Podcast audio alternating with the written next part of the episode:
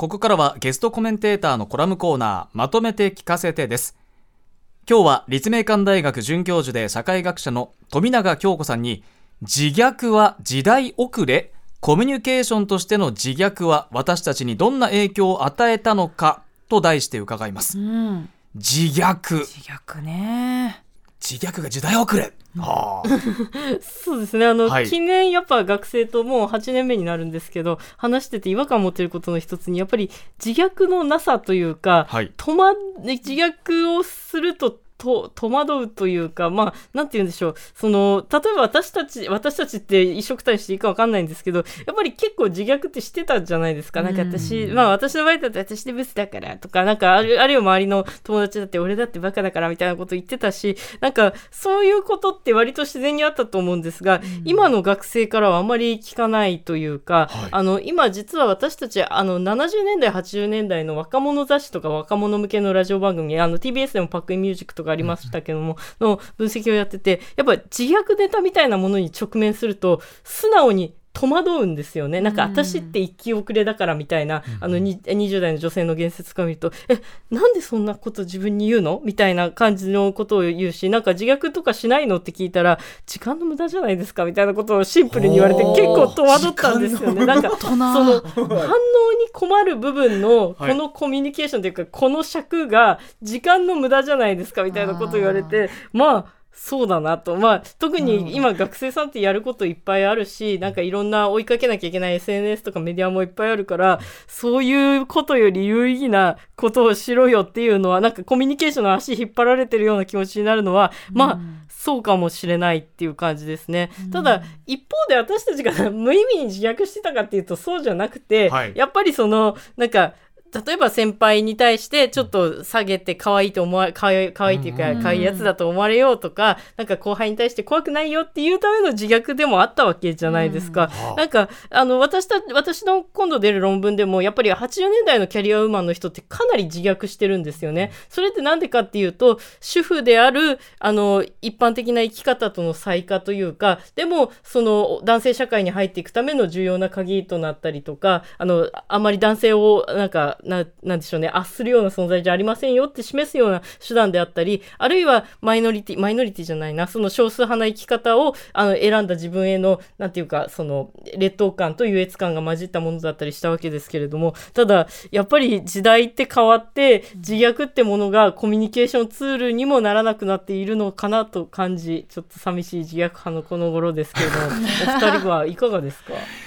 これなんかむ難しいのはもう言葉の問題かもしれませんけど、ええ謙遜と自虐は別物ですあかそれ学生にも言われたんですよ。それって謙遜ってことじゃないですよね。って、テストで1位取った時とか私頭悪よ悪くないしあ頭頭良くないしって言うけどそれって自虐ですかって言われていや謙遜だろうなって思ったんですよね。なんかゼロのところからマイナスに落とすのが謙遜あ自虐じゃないですかね。プラスのところからあのゼロにするのはあんまり謙遜でなるほあど、ーゼロのところからマイナスにさらに落とすってイメージじゃないですかね。わかりやすい。わかんないけど。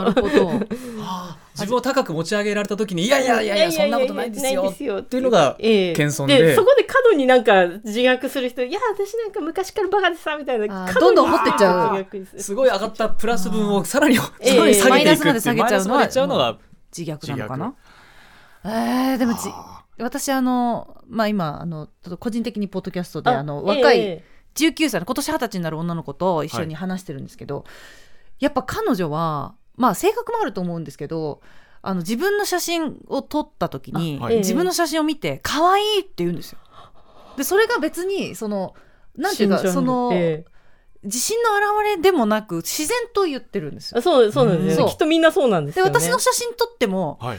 めちゃくちゃ可愛いですって言いながら撮るんです。ほう。だからなんかその戸惑うわけですよね最初あは。やっぱりそれ戸惑います？戸惑いますよ。やっぱりその最初可愛いって自分のことをねその彼女が言ってる時に、すごくいいなって思うのと、うん。まあ面食らうっていうのが両方こう、うん。感情としてはあって、はいでもその方がいいなとは思ったんですなんか確かに。私全然可愛くないんでって言われるより言いながら自虐するいやいや自虐じゃない自撮りするっていうのは確かに不思議です。変ですよね。撮りながらもうこれも全然映り良くないとか言わ、うん。言うよりはすごくポジティブでいいなって思ったけど、そうだな。私の文化にはそれなかったんで、ええ。結構びっくりはした。あでも自撮り文化みたいなものとの影響はあるかもしれないですよね、可愛ければ可愛いわけだし、うん。それでもしそれ、まあ、北村さんが写真撮られて「うん。あ北村さん可愛いです」って言われたらなんて答えるんですか？いやそれがやっぱりもじもじしちゃうんですよ。もじもじしますよね。そうもじもじしちゃう。なんかいやうんえそう？みたいななんか そのあのえ可愛い。確かに この私可愛いねとはならない。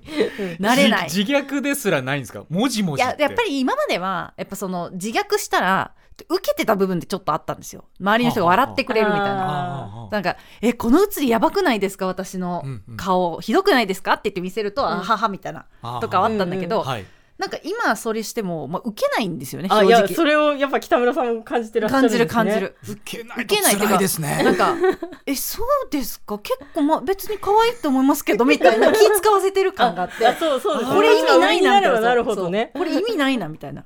やめた方がいいなみたいな。受けないでむしろ気使わせてるっていう感覚になる。そうそう。なんかえなんか何この時間みたいな空気が流れるっていうか、うんうんうんうん。相手にすごく気使わせてる？あやっぱりそういう感じがあるんだろう、うん。だから自分自身もあんましなくなりました、うん。最近は、赤荻さんどうですか、私ねしてますね。どんな？どんな？系ですか？結構特に例えば若手のか、うん、と人とかと喋る時とかに、もう無意識に「いやいやもうもうおじさんだから」とか「もうじじいだから」とか。いいや膝痛いんだよね確かにやってしまうかもしれないなでもこれは今思いましたけど、ええ同級生同士はい。だとやっちゃうんやっですよ、ね。てるやってる。同級生同士だと私たちもう終わってるよねみたいな。カレーネタやっちゃう。そうカレーネタとか、はい、なんかなんて言うんだろうそのでしかもくくっちゃう。うんうん。みんなを。あはあ。そのここにいる、まあ、例えば私は未婚だから未婚だったら未婚で、もうやばいよねみたいな。とかやってしまう。で本当は別に思ってるか思ってないかあんまり関係なくて、ええ。その方がその場でのノリが合うというか、うんうんうんそのためだけに言ってしまうっていう時はありますね。でもこれをやると、だから若い子とかとはやらないわけですよね若い子に、うん。その場に若い子がいるとえなんて反応したらいいの？あ私みたいな感じになっちゃう。っていうことですよね。だから言うのがうん。あんまり良くないなって思うし、でも多分若い若い子ってくくるのもあれですけども多分そのあの北村さんのあのパートナーとしてやられてるそはい。の年下の方は、大学生。多分同級生同士で扱っても私たちこれからも、えっと、キラキラしていこうねっていうかそうそう仮に30になっても40になってもそう言うだろうっていう感じを思われるってことですよね。うん、なんかなんていうんですかね。なんかでもさ私たち最高じゃない？みたいな感じなんですよ。彼女たちは。ネットフリックスみたいな。そうそうそう。なんか海外ドラマみたいな感じなんですよ。そんな私たちっていいな。最高にスパイシーじゃない？みたいな感じなんですよ。そういうふうに生きていきたい。最高にスパイシー。相手は。そう。なんかすごく謳歌してるじゃない？みたいな。感じがするけど私たちの時ってそれをなんか下げて面白がるみたいな。そうちょっとドブに入っちゃうんですよね。それはすごくなんか感じますね。確かになんかそうですよね、こう自虐で言ってなんか「えーそんなことないですよ」までがなんか一セットみたいな感じの赤木さんどうですか？そのおじさんだからあとそうなんかか言った時性別差があるのかも気になる、うん。こういうのでも確かに言うと「いやいやそんなことないですよ」ですよね、うん。確かに今考えるとこれ無駄だなって。受けてないですか？いやう絶対気使わせてるっていう感じですよねでも無意識に出ちゃうんですよね。ええ男性同士で集まった時もやっぱり俺たちってもうおじさんだからなみたいな感じですか？キラキラはしてない。ドブに入っちゃう感じですか？あー確かになんかどこが痛えとかあなんかあ 病院朝起きられないとかなんかそういう話をしてるとじじいだなみたいな話はしますね。あー。でもた多分ならそこに共感みたいのがあるから言っちゃってうん、あいうところそうですねそうそうそう共感なんだよってないうところもありますし、まあ、あと何でしょうねこう必要以上にこう自分を落としてへりくだることで可愛がられるっていう生き方をしてきたっていうところもあるし、うんうんなんか褒められて受け止めると受け止めるとなんかお前調子乗ってんのかみたいなそうあいうそうそう文そう。文化というか、うんうん。そういう感じで来てしまったものですから、社会人1年目のアナウンサーで地方局だった時に、やっぱそれすごく意識してたと思います。自分でも。自虐っていうか自分を下げることによって、うんうん。その周りの人になんか私なんか可愛げありますよね的なアピールをしてたような気がする。隙があった方が可愛いでしょみたいな。お金全然ないんですよ。とか、うんなんか言ってたな。もやししか食べてないあですとかすごい言ってた。し実際そんなことなかったのに。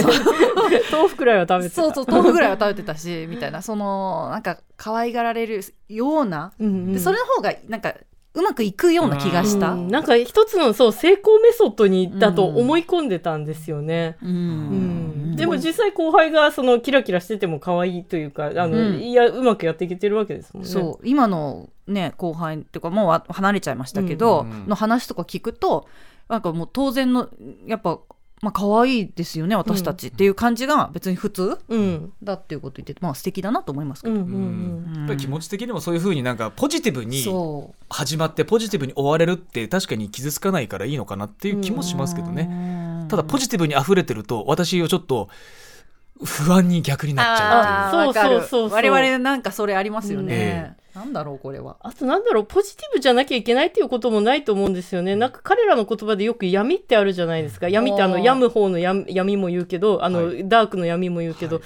なんかそれで深刻な話するとよくそういうの暗い話になっちゃうんですけどって前置きされてしまって、そのネガティブさを避けてるがゆえのポジティブでもあるのかなと思ってまあ世代論ではないですけども難しいところですよねなんかうまくそのキラキラしつつドブに突っ込みつつやっていけたらいいなとは思うんですけどね。ん。もうちょっとこの話あと5時間ぐらいしたいなっていう そうですね。感じはありますけどね。お時間が来てしまいました。